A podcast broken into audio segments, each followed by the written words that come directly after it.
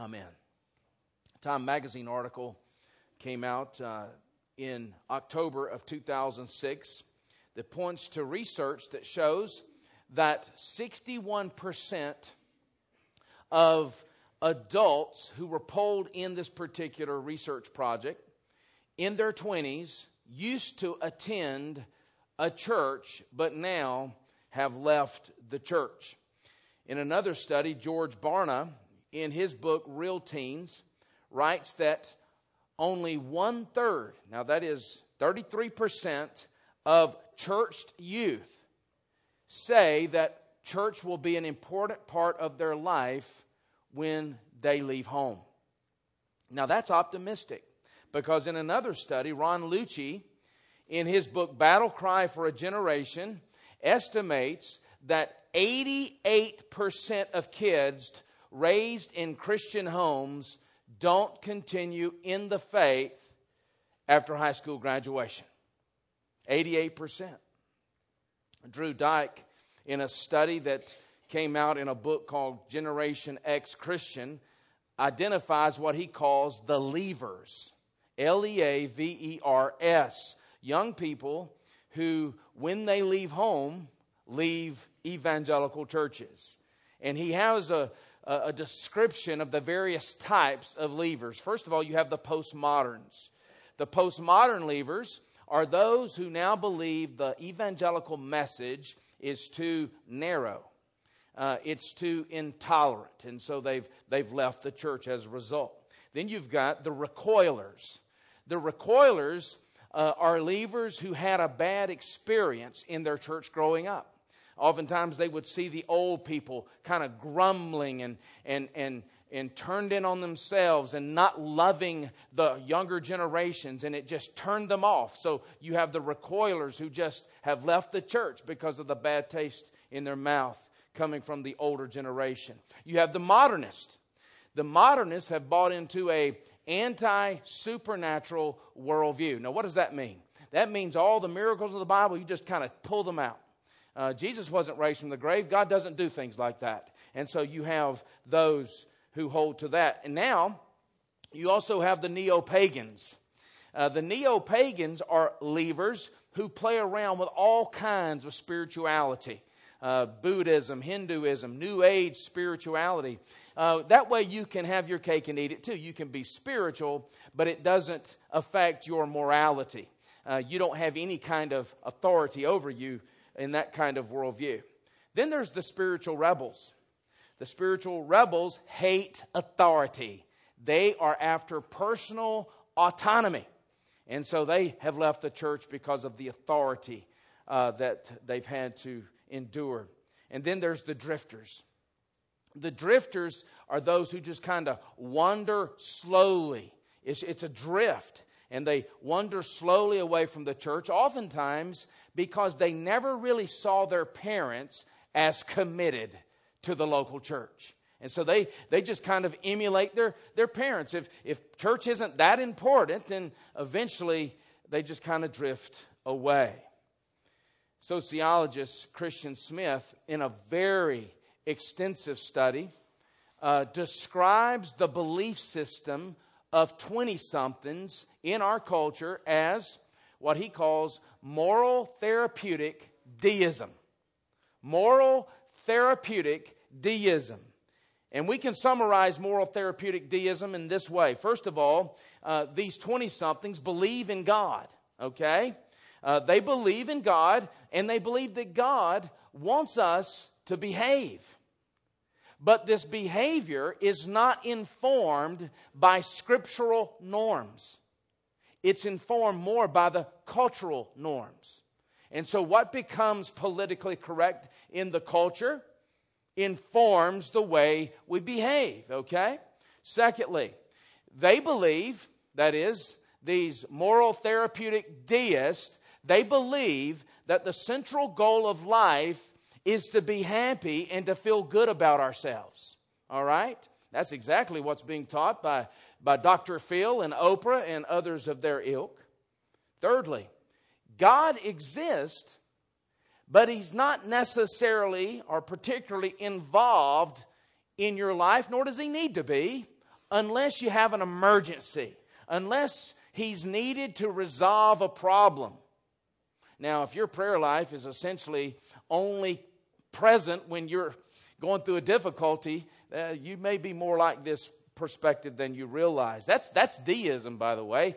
God just kind of, you know, winds the watch and he just lets the world run, but he's not necessarily particularly involved in our lives. He's not a, we're not accountable to him. And then finally, good people go to heaven when they die. Uh, that's what this position holds. Good people go to heaven when they die. In a therapeutic worldview, there is no objective sin to be forgiven of. All right? Where we are actually sinners and we are in need of the forgiveness that is found in Jesus Christ because there's no objective sin. The, what they do have is subjective burdens of guilt. Subjective burdens of guilt that come from unrealized expectations. Whether it's expectations they have of themselves or expectations that others have of them. Of course, if Christian Smith is right, that moral therapeutic deism is the religion of the 20 somethings, no wonder they leave. What is there to keep them? If that's what's being taught in our churches, if that's what's being taught in our pulpits. In fact, we're not keeping them. Uh, the Nehemiah Institute out of Lexington uh, they did a study of more than 15,000 students in Christian schools to test their worldview. Okay? Uh, these are professing Christians raised in, in, for the most part, Christian homes. It's called PEERS testing, which is an acronym.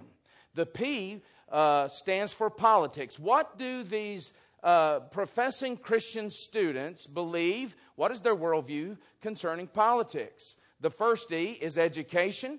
Uh, the second E is, uh, has to do with economics. The R has to do with their religion, their religious beliefs. And then the S uh, represents uh, social, um, you know, social norms, social beliefs, um, having to do with the, the, things that we see in our culture with regard to social, uh, you know, trends. And here's what they found. They found with 15,000 students that were tested, only 6% of youth from Christian homes have a biblical worldview. 6%, 6 out of 100. Now, what is a biblical worldview? Well, just in broadly speaking, it's a worldview that understands the doctrine of creation, the doctrine of the fall and sin, and the doctrine of redemption that is communicated through a person named Jesus Christ by his substitutionary work on the cross and his resurrection from the grave for our pardon. That's a Christian worldview. Only 6% of Christians are, are professing Christian young people have a biblical worldview.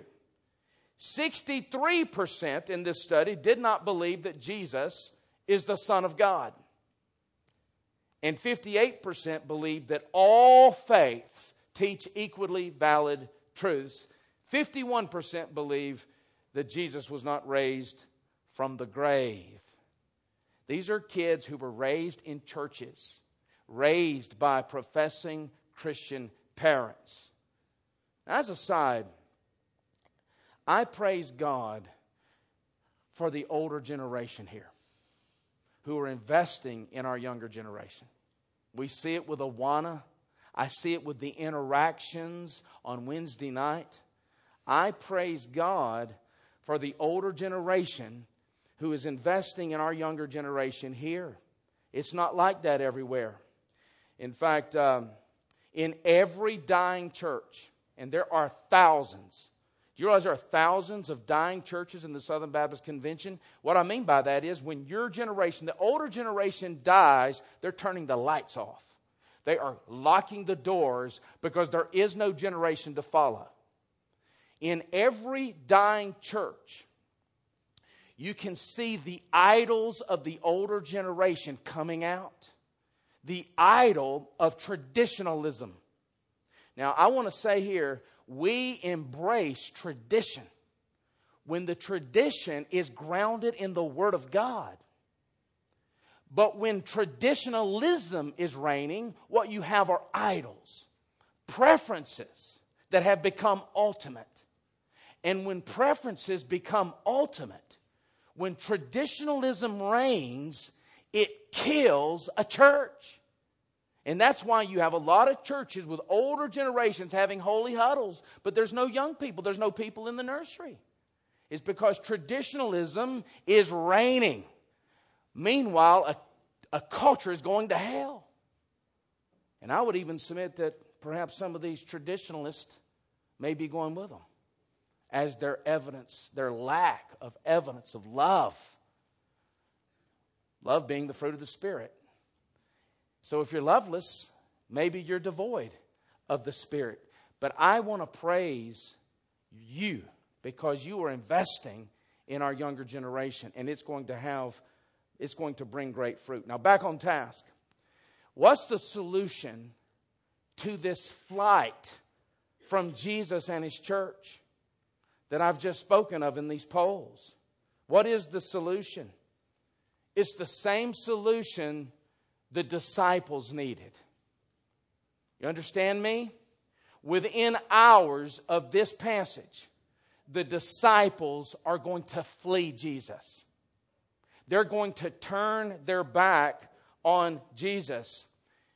This is Jesus' farewell discourse. In fact, in John's account, same time, same conversation, Luke just doesn't record it. He says in John 16, Behold, the hour is coming. Indeed, it has come when you will be scattered, each to his own home, and you will leave me alone. And so, what is the solution to this, this flight of young people? Okay, into moral therapeutic deism where they don't need Jesus, they don't need his church. It's the same solution the disciples needed. The only thing, the only thing that can melt a stony heart is the gospel. It's the only solution. And the problem in a lot of these churches is that the gospel is not being preached. Moralism is being preached. Be better sermons. Just kind of behavior modification. Put perfume on a pig. But that doesn't change the heart. The only thing that can change the heart is the cross of our Lord Jesus Christ.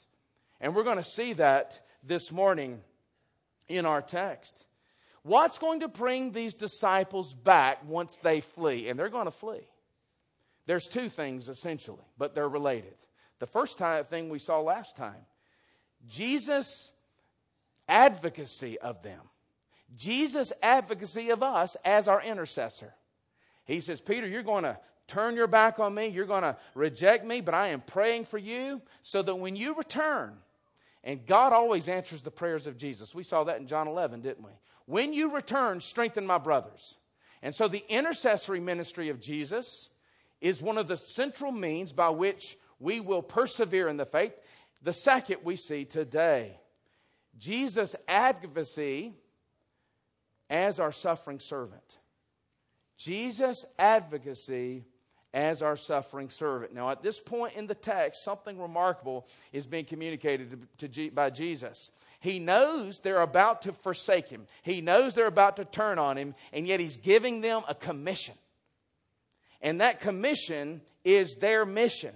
And we see it in verses 35 and 36. He said to them, When I send you out with no money bag or knapsack or sandals, did you lack anything? They said nothing. Now, what is he referring to there? Well, in chapter 9, when he first sent the disciples out, he sent the 12 out, he told them, Go out with nothing. And he wanted to teach them not to trust in their resources, not to trust in their strengths, their talents. He was teaching them to trust in God. And then we see in chapter 10, Verse 4, he sends the 72 out. He appointed the 72. He sent them out, and he told them not to take any of these things as well. Do you know that God always has us in sanctification school? He's always teaching us. we never graduate. We're never sanctification graduates in this life. And so, God, one of the evidences of sonship in our lives, He always has us in school. So, in earlier grade, He was teaching them about His provision for them. And He said, So Go out without these things.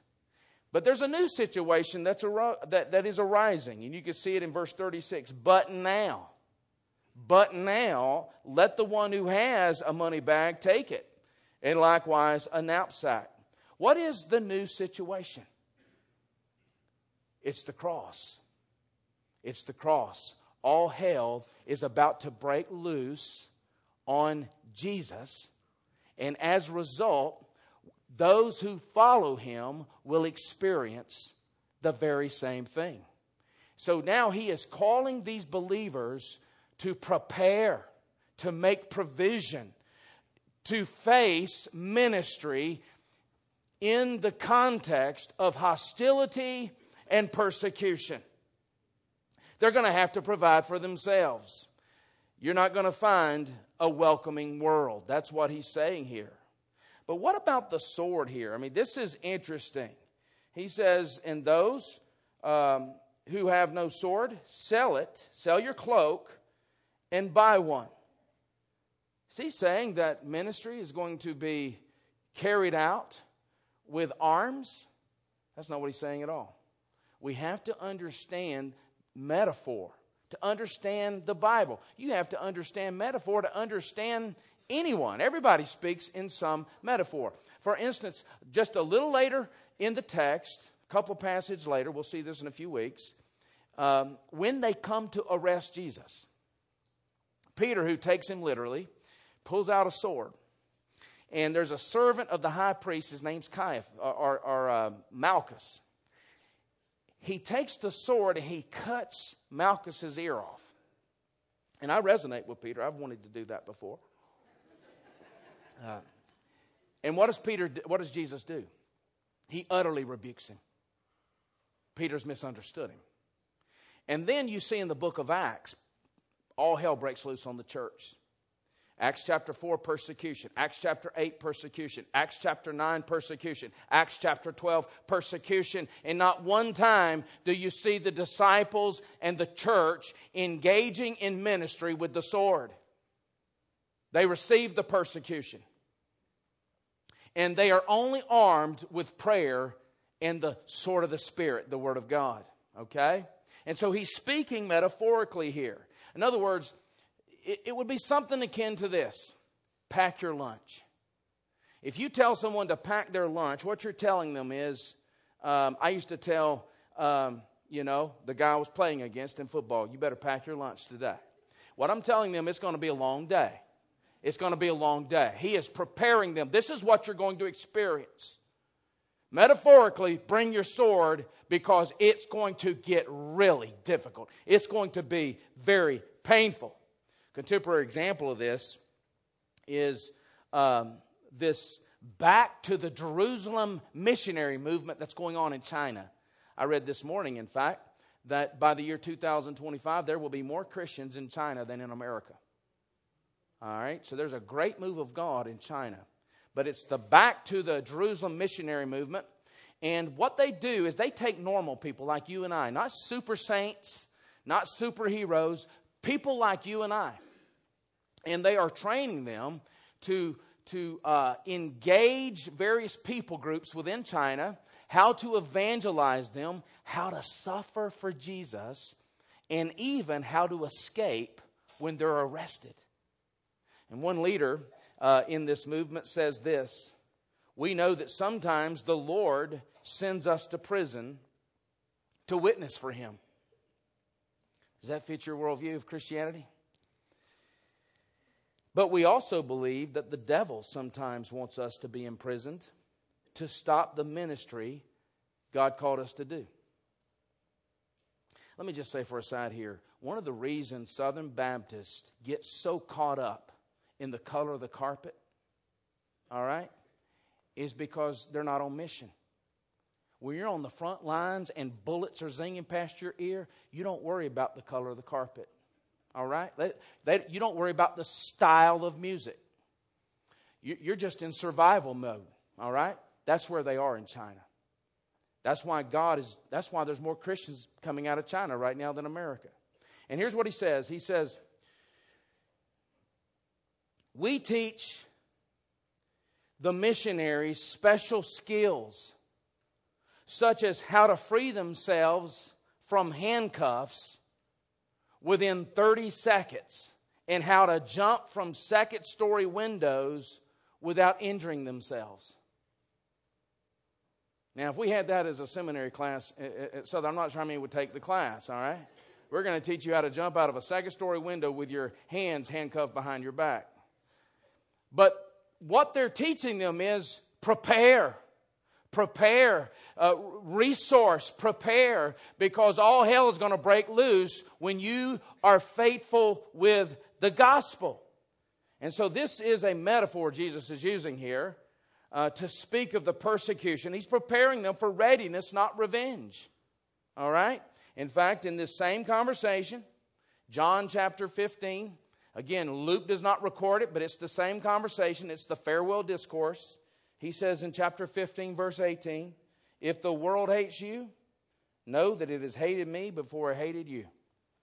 All right? Don't be surprised by that. In fact, if the world doesn't hate you, maybe you're not as vocal with your faith as you should be. And then he says in verse 20, Remember the word that I said to you, a servant is not greater than his master. If they persecuted me, they will also persecute you. And in verse 37 of our text, we see why. The world at this point has made its decision about Jesus. They do not like Jesus. And uh, those who follow Jesus had better be prepared to be treated likewise. But in this, the cross is going to be their motivation to be willing to be treated likewise. That brings us to the second part of the text the motivation. We've seen the mission. Now, note the motivation, verse 37. For I tell you that this scripture must be fulfilled in me. Isn't that scandalous and remarkable? What scripture? Old Testament scripture. It must be fulfilled in me. What the prophets were speaking about was me. That is provocative. The Old Testament is about Redeemer sending. The Old Testament is preparing us for Messiah. Jesus is the Messiah. He is claiming that even here. And here's what he quotes He was numbered with the transgressors. For what is written about me has its fulfillment. Now, keep in mind, the disciples are going to flee later on that night. these words don't captivate them. These are just dead words on a page, just like for some of you. You read the Bible right now, you hear it preached, and you're just kind of, okay, when's our lunch?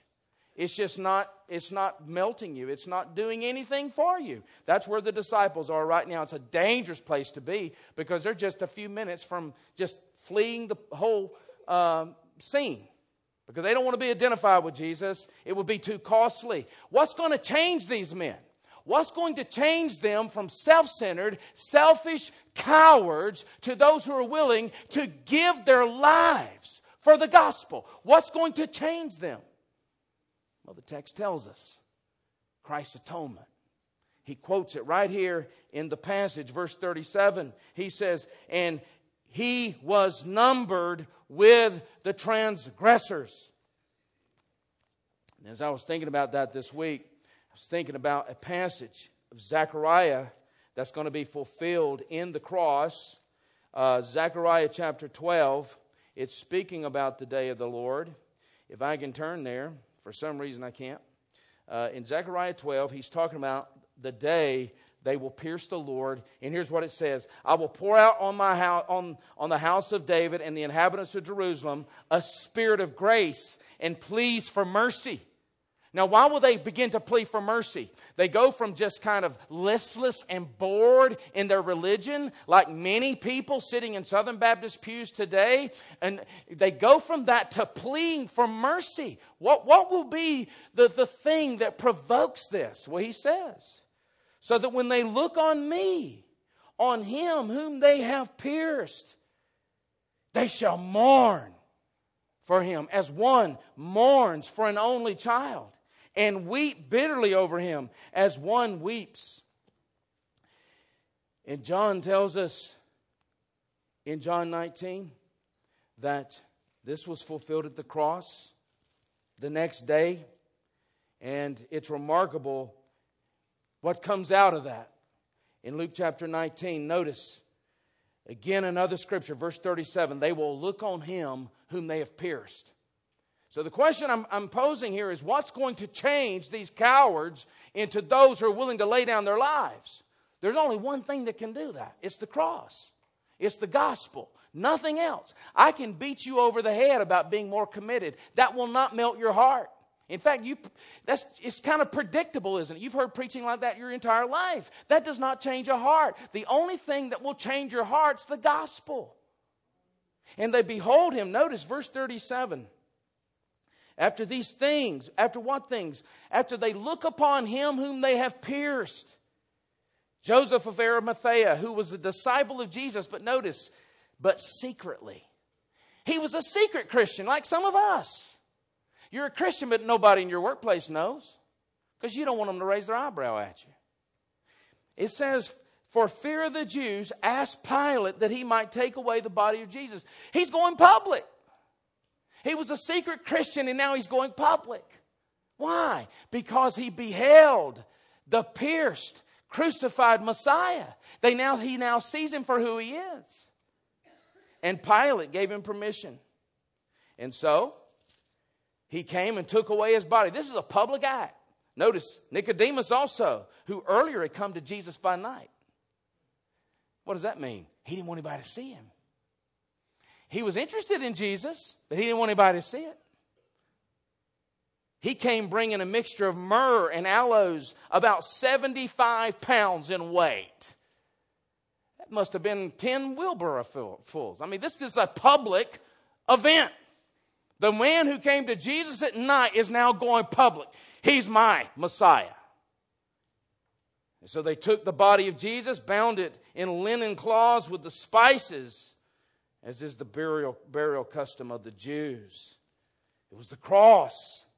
And so here, here's how it works. Objectively, the cross makes atonement for our sins. Now, what is atonement? It's a, it's a fancy term that literally meant, when they coined it, at two the one meat. At two the one meat the two being God and sinful man. And with atonement, they meet, reconciled. And so we can see in Leviticus 16, for instance, the Day of Atonement, there's this, this goat that receives propitiation or propitiates the wrath of God. So, propitiation of the wrath of God is one aspect of atonement. The second aspect of atonement is uh, expiation, where our guilt, our sins are removed to be remembered no more. He, the, the priest takes the, his hands and he symbolically transfers the sins of the people onto this goat, and then they cast the goat into the wilderness, the scapegoat. All right? That's, that's the expiation of our guilt. So you have propitiation, this wrath, this, this goat dying in our place. And then you have expiation, the goat banished into the wilderness, never to be remembered anymore. Propitiation, expiation, this is atonement. That's the objective aspect of the cross. But there's also a subjective aspect. When we see, behold, the mercy of our God, the love of our God in crucifying his son as our substitute, it changes our hearts. It melts our hearts. And so you, you will meet, and I speak about this because I grew up in the Southern Baptist Church.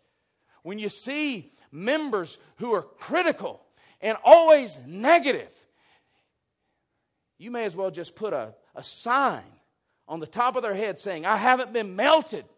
I haven't been changed by the gospel. Because the gospel changes you. And this is what's going to change these disciples. Now, this is a reference, as Scott read uh, led us in to read this morning to Isaiah 53, verse 12. Isaiah 53 may be the most important chapter in the Old Testament. It's hard to say, But here's, here's why I say this Isaiah 40 to 55 has four crucial songs. They're called the servant songs. Isaiah 42, 1 to 4, is a servant song. If you're taking notes, Isaiah 42, 1 to 4. Isaiah 49, 1 to 6 is a servant song. So that's the second servant song.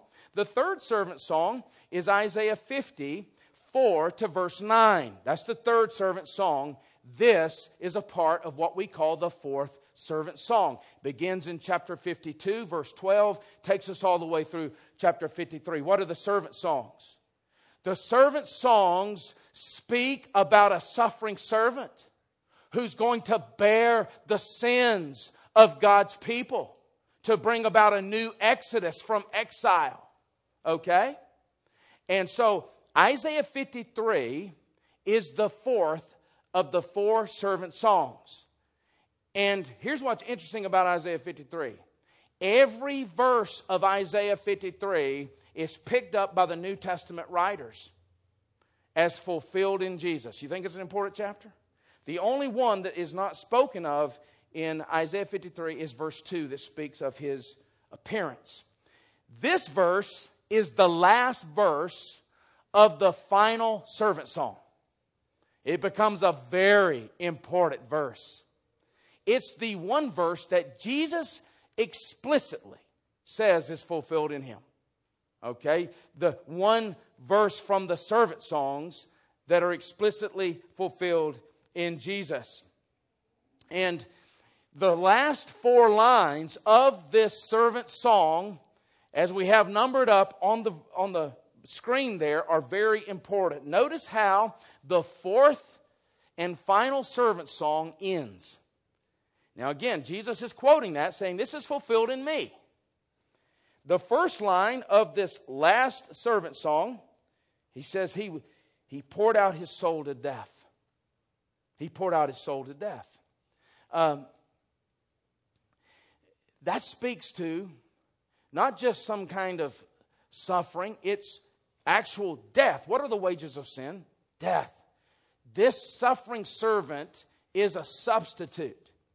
He is receiving what we deserve, but he comes as a substitute. So he, first thing he does, he pours out his soul to death. Notice, and he was numbered with the transgressors. That's the verse he quotes. That's the part of the verse he quotes. He was numbered with the transgressors. What does that mean? That means, yes, I think symbolically it's portrayed as he hangs between the two outlaws, but I think there's more to it.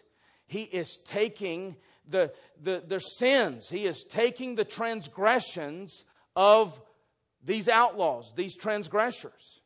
This is 2 Corinthians 5:21. He made him who knew no sin to become sin for us.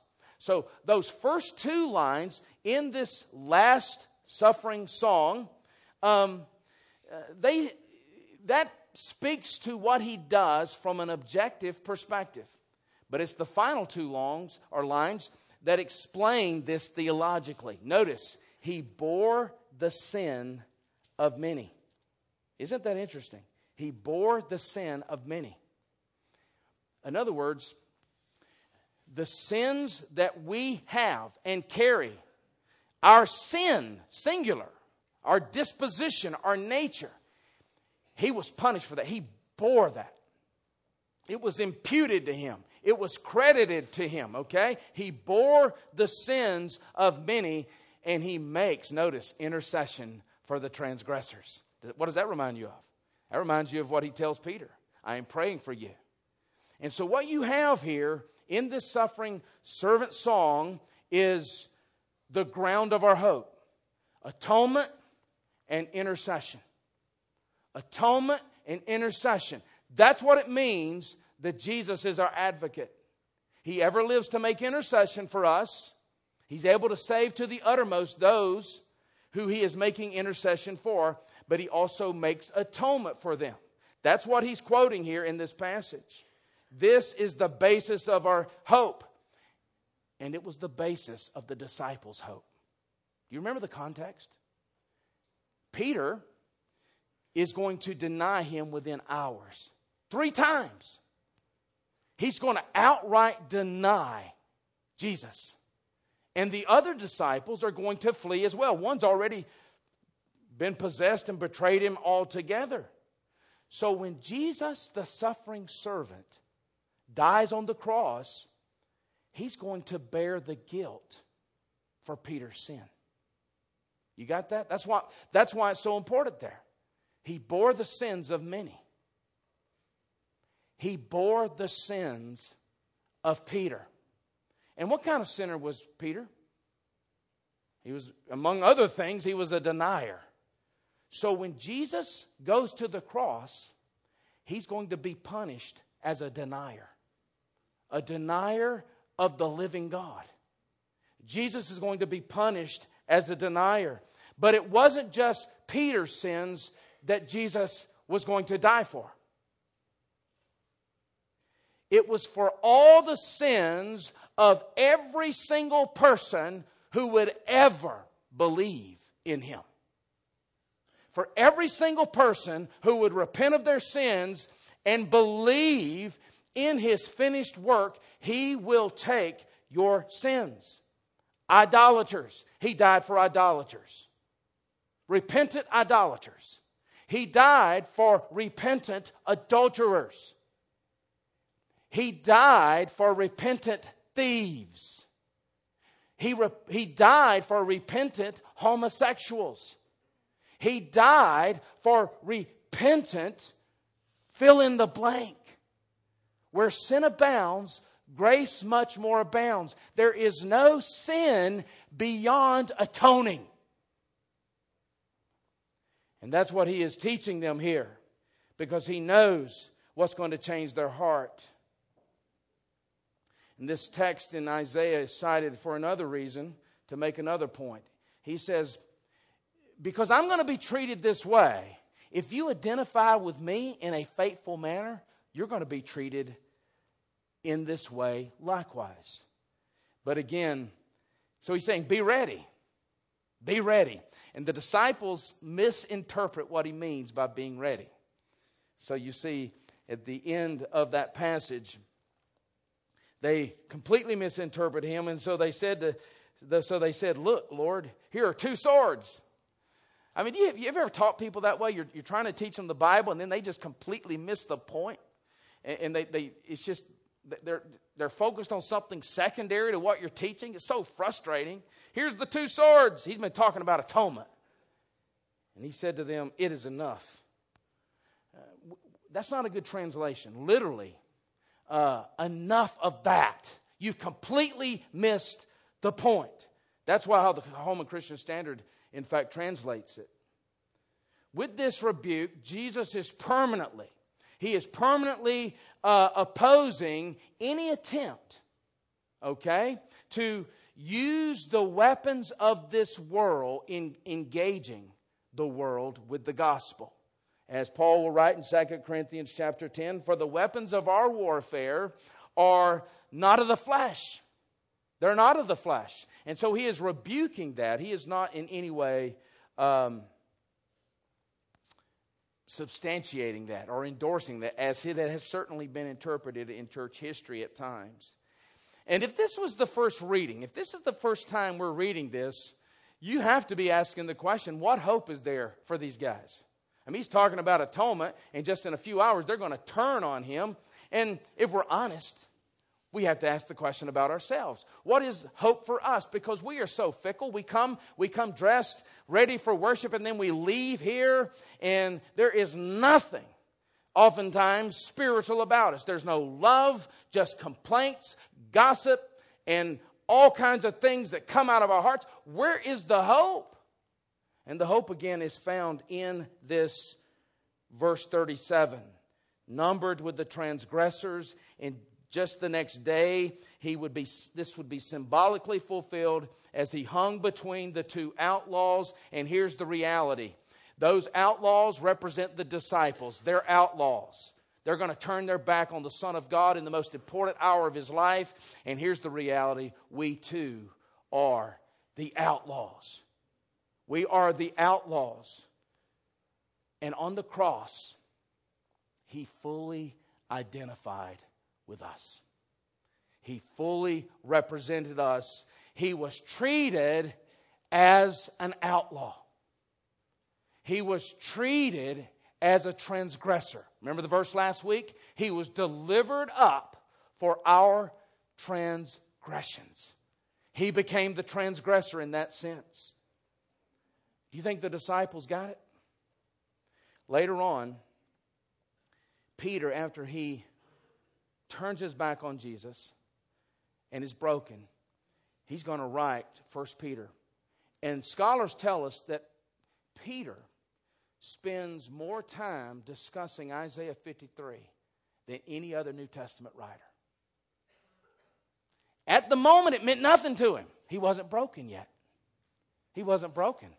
Later, he will write, He bore our sins in his body on the tree. That's Isaiah 53. That we might die to sin and live to righteousness. By his wounds, we are healed. That's Peter. What got a hold of this coward? The gospel. As he beheld the crucified Messiah, he began to plead for mercy. The gospel changed Peter's heart. And that's what's going to change all of these disciples. And that's why Jesus, when he gives them this command, knowing they're going to flee, he also knows they're going to come back. Why? Because he's interceding for them and because he's going to make atonement for them. Christ, the great advocate. And it's in understanding those two realities that makes us, transforms us from self centered, selfish, prideful, grumbling, complaining, gossiping, turned in ourselves sinners into those who give our life away for the gospel, for the kingdom, for sinners. I love this quote as we close. John Newton, our pleasure and our duty, though opposite before, since we've seen his beauty, are joined to part no more. Isn't that beautiful? It was our duty, but we didn't carry out our duty because our pleasure was divorced from that duty. But once we behold the Christ, our pleasure and our duty come together and marry. And that's what's going to happen for the disciples. That's what's going to change these guys from cowards to those who lay down their lives for Jesus.